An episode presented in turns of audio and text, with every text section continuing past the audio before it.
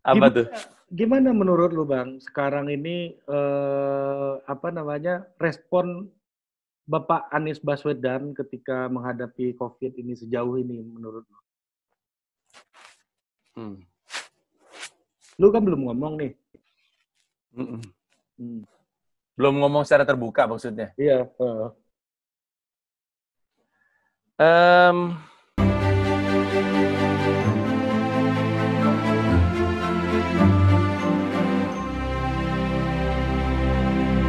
kok gue kayak pernah bahas ini, gue bahas sama siapa ya? Bukan sama lu ya, Rik? Bukan, bukan. Kan tadi kita mau bahas. Gue bilang nanti aja di akhir, kata gue. Oh, Iya. iya, nggak. Kalau dari sisi gue, em, kan ada dua cara menyikapi corona ya. Ada cara optimis dan cara pesimis.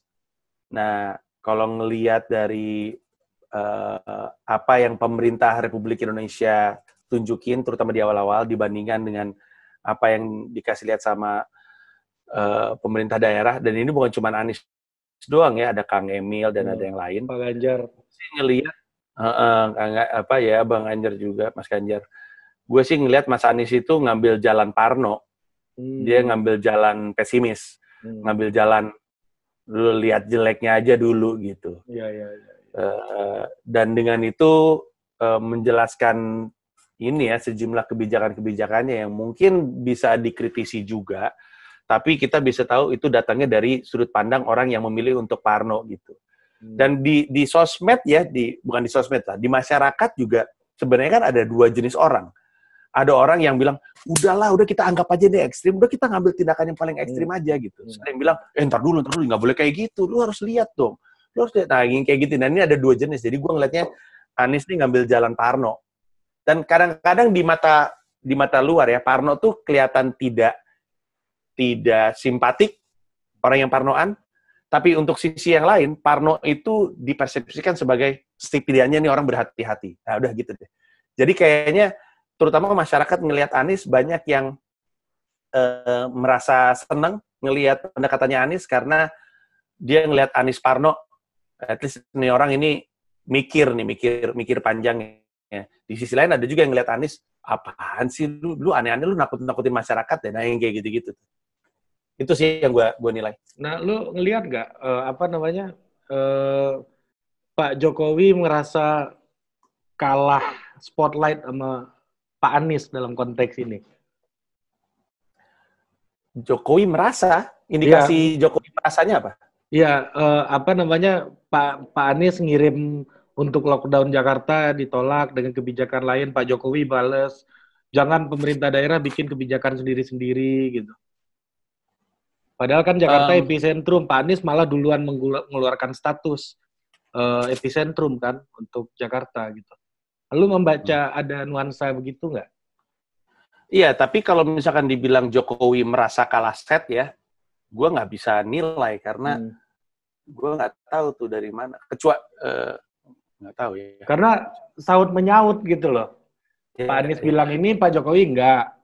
Pak Ya. Jokowi begini ngasih imbauan ke bawah kayak gitu lagi gitu. Kayak Ya. Pak Jokowi meres- mengeluarkan kebijakan yang merespon dalam tanda kutip menertibkan Mas Anies gitu loh kalau gue membacanya gitu.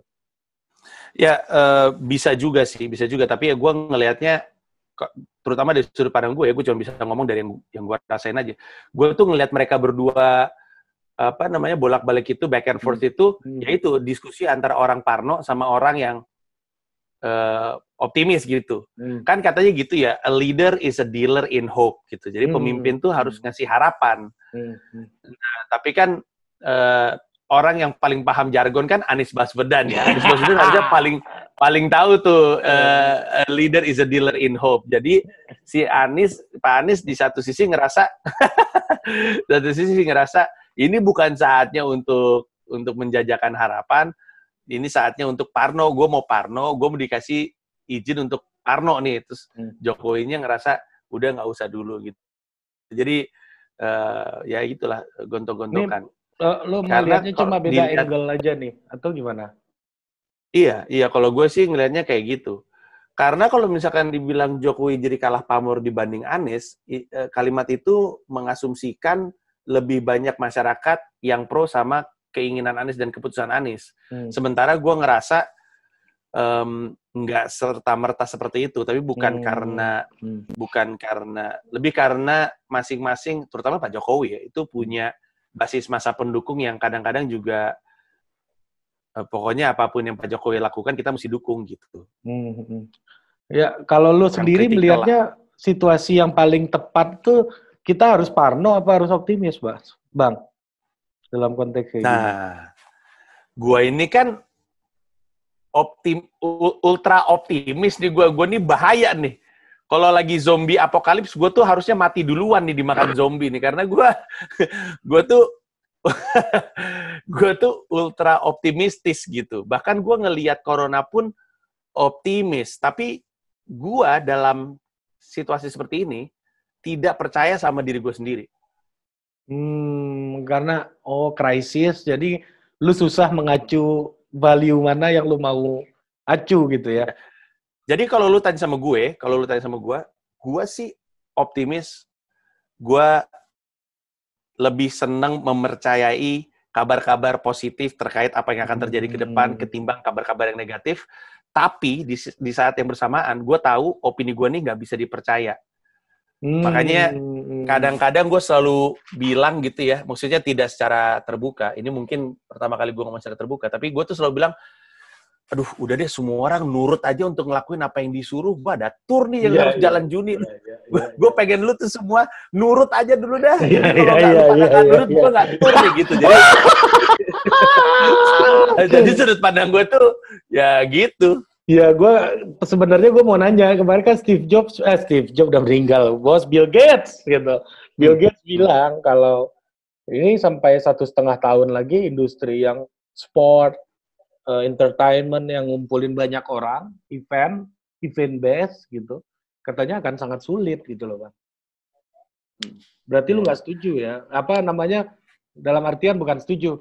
Berarti lu eh, berharap apa yang dikatakan Bill Gates itu salah gitu dalam konteks sekarang. Nah, iya iya iya. Si Panjinya nih, Iya. Panjinya denial sama Bill Gates. Iya, iya. Panjinya nih. Iya iya. iya. denial sama Bill Gates. Tapi tindak tanduknya Panji itu sejalan dengan apa yang Bill Gates katakan. Gue ambil contoh. Coba aja lu perhatiin di setidaknya di kalangan stand up comedian lain.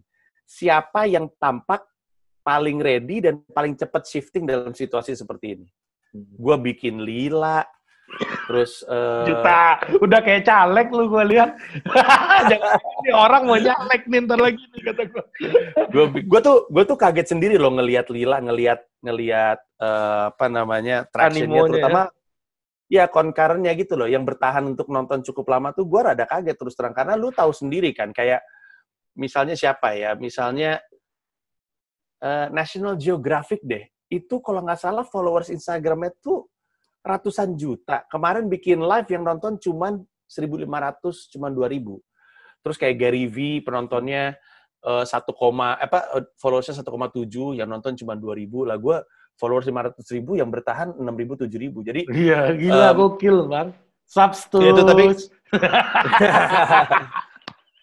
jadi guanya itu cepet banget gesernya. Kayak di, ini di luar digital download ya. Di saat yang lain pada belum mikir untuk eh, memasarkan karya secara digital gue udah geser duluan Eh, ketika orang-orang lagi eh, stand up comedian mungkin lagi kesulitan dapat job penjualan hiduplah Indonesia Maya tuh eh, alhamdulillah banget gitu jadi guanya denial terhadap Bill Gates tapi badan gua nih gerak menuruti apa yang Bill Gates prediksi gitu. Jadi ya Oke, gitulah, gue juga bingung sama oke, diri gue oke, sendiri. Menarik nih. Memang ahli bid'ah Anda ini.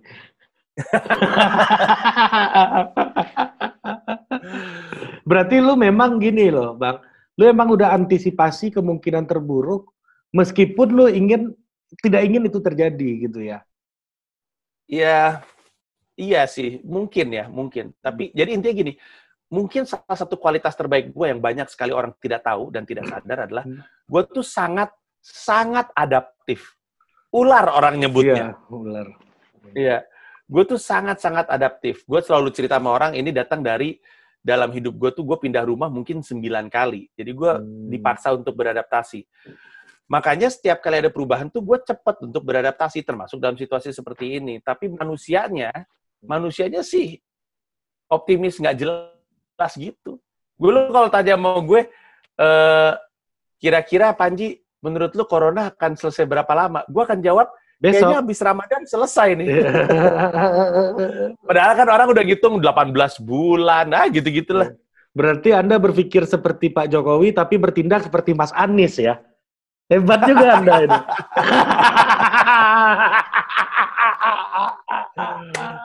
Aneh gue. Gokil, gokil, gokil, gokil.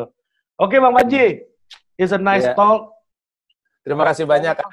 Gila lu Bang, keren Bang. Lila itu doakan bang menembus berapa itu sepuluh ribu lah. Ini masih enam ribu. Amin. Bang Panji, makasih banyak bang. Produced by Total Politik and powered by haluan.co.